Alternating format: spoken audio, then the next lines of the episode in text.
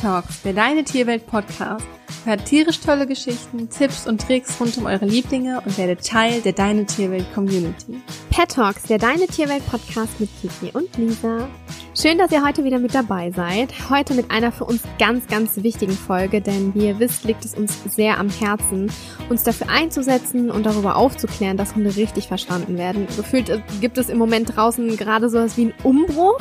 Ich glaube, den spürt auch jeder, denn der neue verständnisvolle Umgang mit Hunden nach der neuesten Lerntheorie, ein Umgang, der eben auf gegenseitigem Vertrauen und Verständnis beruft und das nicht nötig hat, mit aversiven Trainingsmethoden zu arbeiten.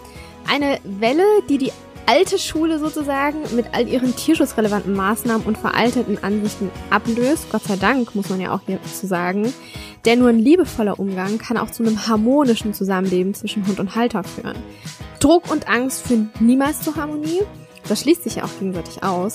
Und deshalb ist es uns heute unfassbar wichtig, mit diesem Dominanzkonzept, was in Kombination mit der Rudelführermentalität eben in einigen älteren Hundeschulen immer noch gelehrt wird, mal etwas aufzuräumen und da einfach Klarheit reinzubringen, damit ihr eure Hunde zukünftig einfach noch besser verstehen könnt. Also schnappt euch Zettel und Stift und los geht's.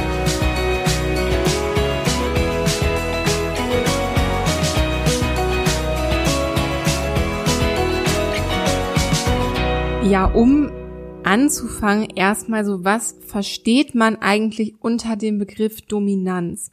Dominanz ist ein Begriff, der sehr oft unter Hundehaltern zu hören ist, aber nicht jeder weiß, den Begriff richtig zu deuten oder einzusetzen und wird ja, ja schon relativ pauschal irgendwie mhm. benutzt für verschiedene Dinge, die man als Hundehalter darunter versteht. Wir alle nutzen den Begriff und verstehen einfach viele verschiedene Situationen darunter. Für den einen Hundehalter ist die Dominanz, wenn ähm, der Hund ein bestimmtes Signal nicht ausführt, dann ist der Hund er und sich stur stellt, so dann ist der Hund schon dominant. Dabei kann es sein, dass der Hund vielleicht einfach gar nicht verstanden hat, was wir jetzt genau von ihm wollen. Äh, daher ist Kommunizieren, also klar zu kommunizieren, immer wichtig.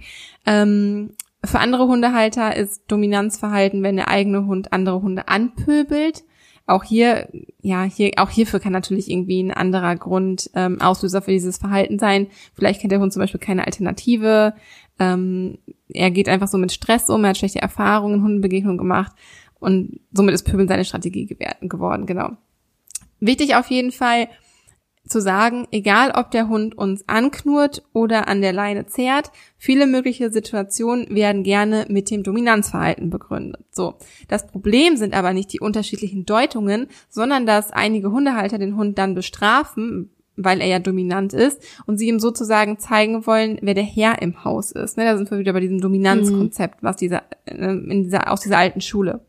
Bestes Beispiel, früher wurden Hunde damit bestraft, wenn sie angebliches Dominanzverhalten zeigten, dass sie von uns Menschen auf den Rücken gedreht wurden. Wir haben also damit versucht, eine Unterwerfung zu erzwingen.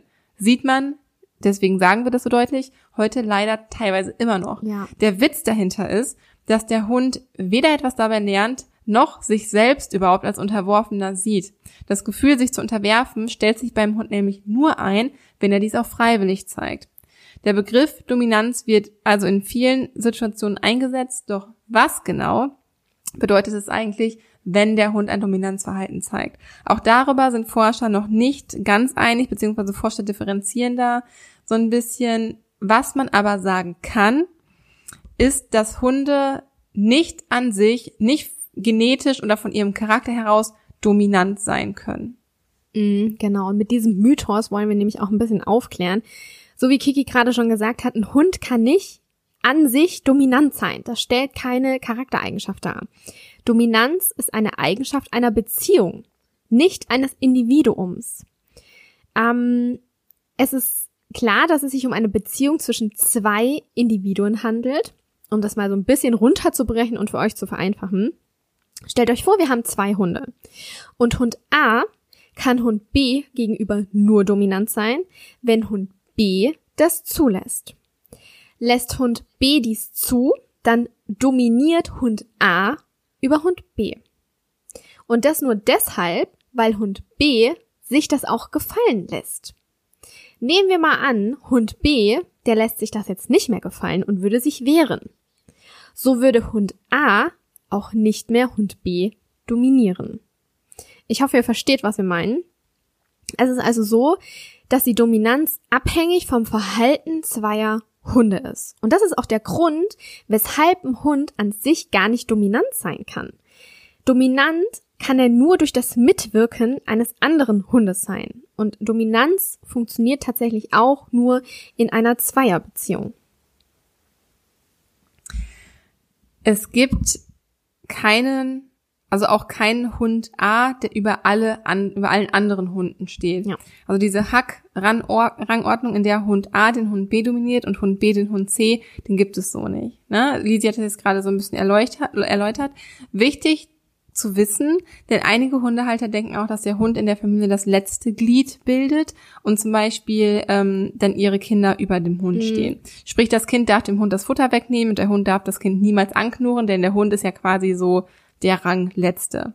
Aus Hundesicht ist das allerdings nicht so, denn die Beziehung zum Kind ist ja ein von dem Hund aus, also die Beziehung zwischen Hund und Kind ist eine andere zwischen Hund und Erwachsenen.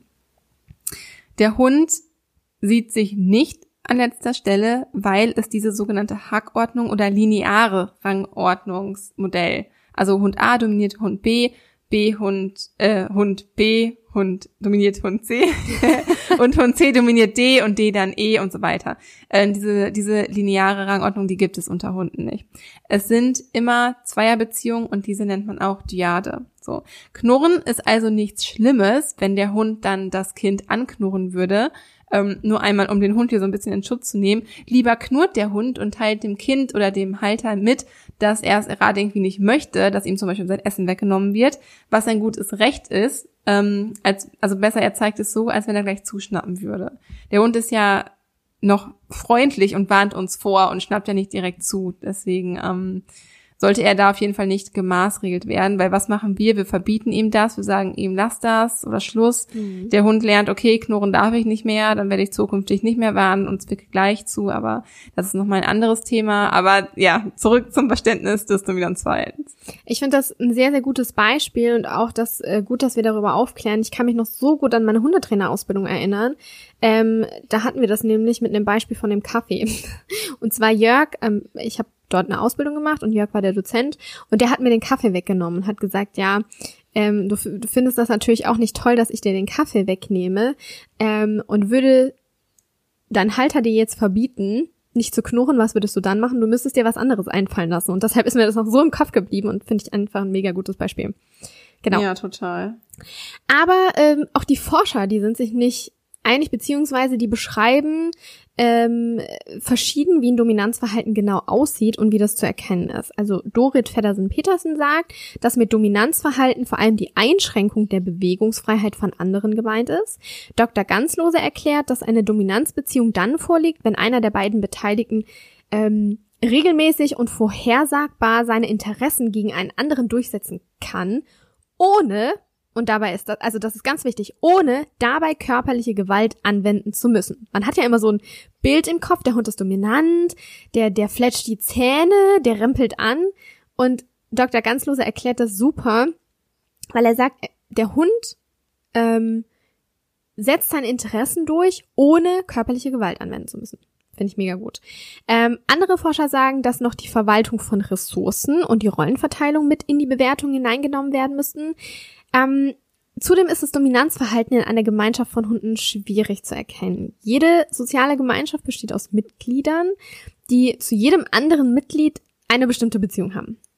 Wie gesagt, Hund A kann über Hund B dominieren, aber Hund B kann zeitgleich über Hund C dominieren und Hund C kann über Hund A dominieren. Um da wirklich durchzublicken, da sind wirklich langwierige Beobachtung nötig. Da braucht man wirklich ein geschultes Auge und das ist echt nicht immer so einfach mhm. zu erkennen.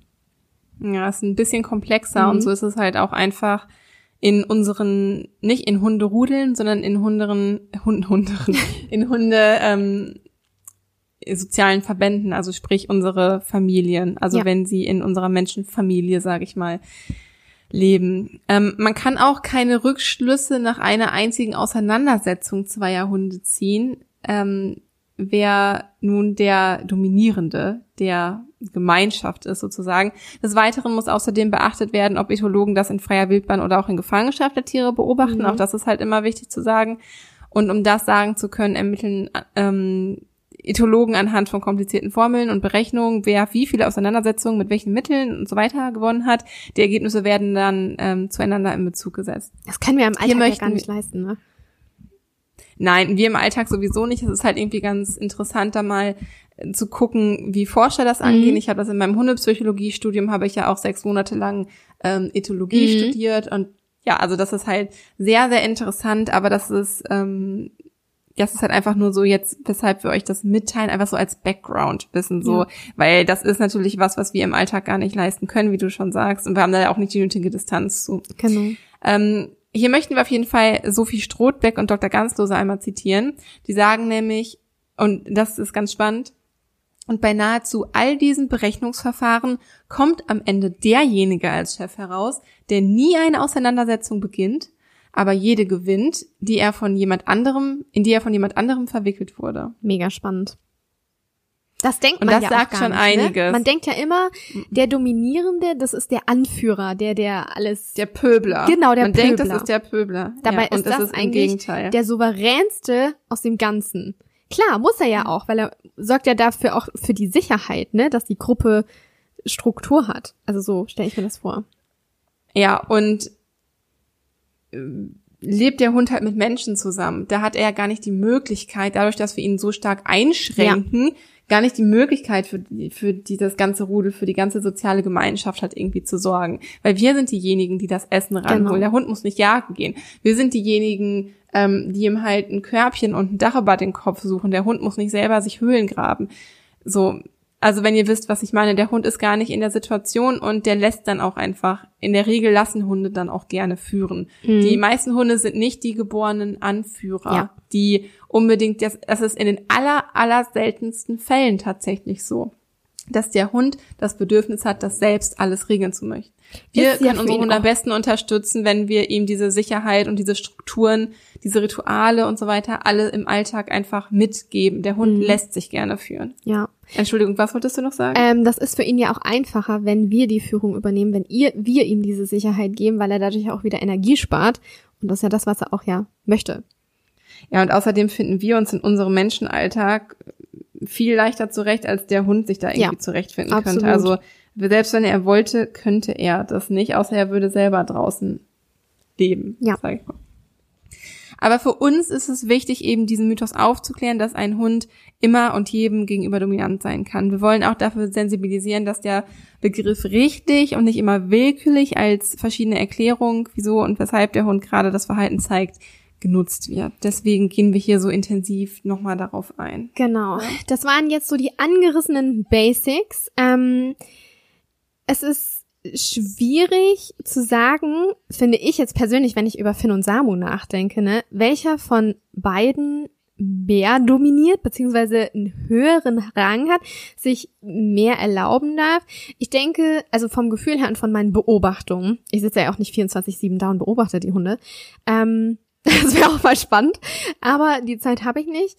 Aber wie ich das sehe, die haben eine tolle und ausgeglichene und eine harmonische Beziehung zueinander. Mal dominiert Finn Samo und mal dominiert Samo Finn. Finn ist, finde ich, schon so ein großer Bruder, an dem sich Sami orientiert. Ähm, ich vermute auch einfach durch Finns ausgeglichenes und starkes Wesen. Er ist halt auch erwachsen, ne? Und Samu ist halt einfach noch ein kleines Kind und deshalb ähm, ja, klären die das so zu sagen. Ähm, die zwei Regeln Konflikte, auch ohne großen, große Auseinandersetzung, was ich echt mega beeindruckend finde.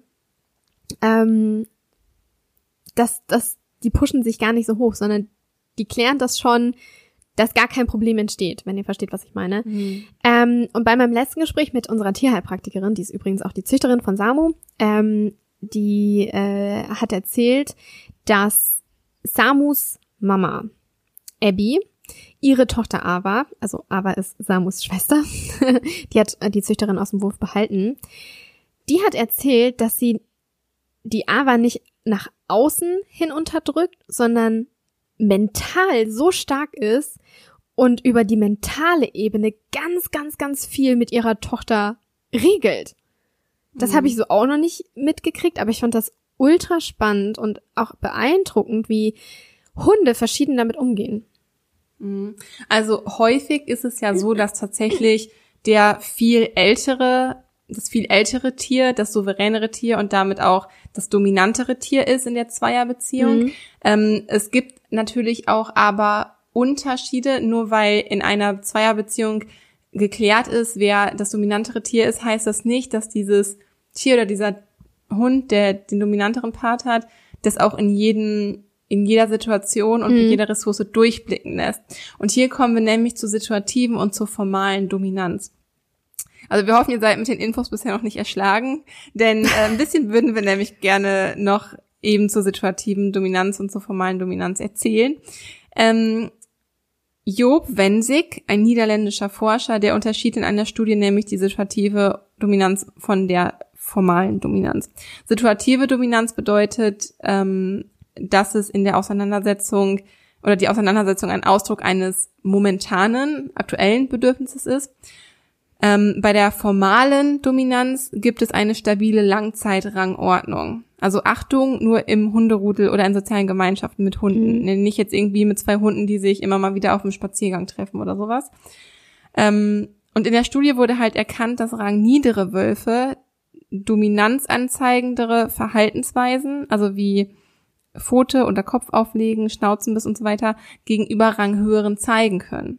Dadurch wird aber die formale Dominanz nicht gestört. Das heißt also, ist eine, in einer Zweierbeziehung zeigt der unterlegenere Wolf dem ranghöheren Wolf durchaus Gesten, die, wenn man sie jetzt von außen betrachten würde, aussehen würde, als würde dieser Hund den anderen dominieren oder Wolf in diesem Fall. Mhm. Aber nur, weil es in diesem Moment um eine Ressource geht, die vielleicht dem ranghöheren Hund oder Wolf in dem Moment überhaupt nicht wichtig ist, also kann er sich die auch nehmen lassen. So, und dann äh, kann man das durchaus als situative Dominanz halt beurteilen. Und ähm, ja, dann kann man das auch bei Finn und Sami nochmal nämlich so ein bisschen differenzierter betrachten. Also, wie würdest du das jetzt beurteilen, Lisi? Jetzt haben wir diese mhm. Info noch dazu. Kannst ja. du es jetzt so deutlicher sagen? Ja, total. Und zwar, ähm, wenn wir, die leben ja in einer sozialen Gemeinschaft. Das ist kein Rudel, sie sind nicht verwandt miteinander, aber wir leben in einer sozialen Gemeinschaft. Das heißt, die Hunde sind auch ständig zusammen. Und ich würde schon sagen, ähm, wenn wir das auf die formale Dominanz beziehen, dass da einfach Finn der Vorreiter ist, weil er einfach souveräner mhm. ist und die Sachen einfach anders erklärt, weil Samu noch einfach, der ist einfach noch ein Kind und der darf auch noch Kind sein. Es gibt aber auch Situationen, wo ähm, erst gestern, glaube ich, äh, Finn hat an Samu rumgeschlägt oder so und Samu kam her und hat Finn über die Schnauze gebissen. Und zwar richtig, also der hatte die komplette Schnauze im Mund. Und Finn hat das mit sich machen lassen. Das war für ihn okay, ne?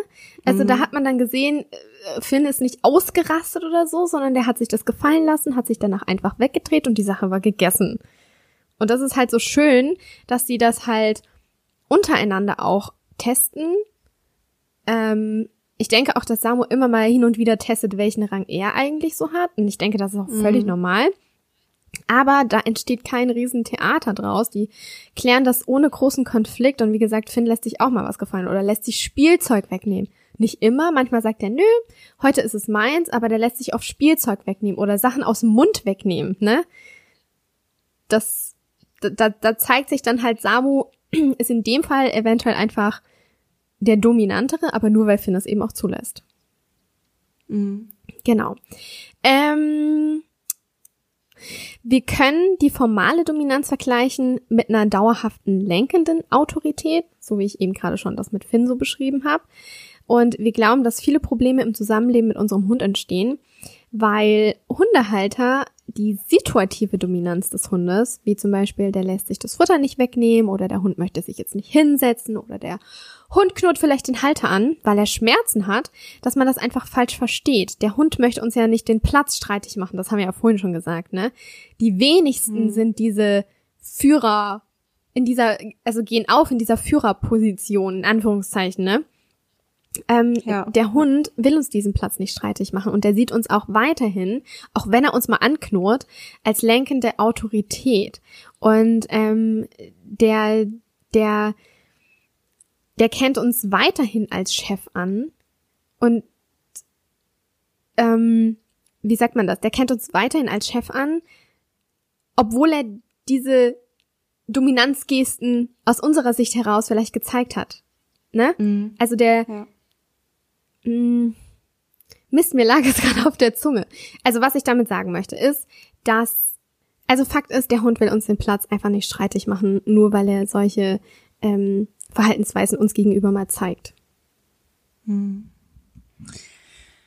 Ja, wir haben nun einiges über Dominanz erfahren und dass das nicht so ein einfaches Thema ist. Für uns ist es wichtig, dass du verstehst, dass ähm, dein Hund nicht an sich dominant sein kann. Hunde können sich in verschiedensten Kontexten dominieren oder dominiert werden. Zeigt ein Hund einem anderen gegenüber ein dominierendes Verhalten, so gilt dies für diesen Moment und in diesem Kontext. Das bedeutet aber nicht, dass der Hund immer dominant ist. Dominanz bedeutet auch nicht, gleich aggressiv zu sein. Man kann das auch ohne großen Konflikt lösen, haben wir in dieser Folge gelernt. Genau. Also wir müssen zwischen formaler und situativer Dominanz unterscheiden. Und hier möchten wir einfach nochmal kurz darauf eingehen, dass auch ihr in einer Zweierbeziehung mit euren Hunden lebt. Ihr befindet euch mit eurem Hund in einer Zweierbeziehung. Und nehmen wir an, ihr seid Individuum A und euer Hund ist Individuum B. Und wir sprechen immer davon, dass wir mit unserem Hund auf Augenhöhe leben sollen. Und das ist auch richtig so.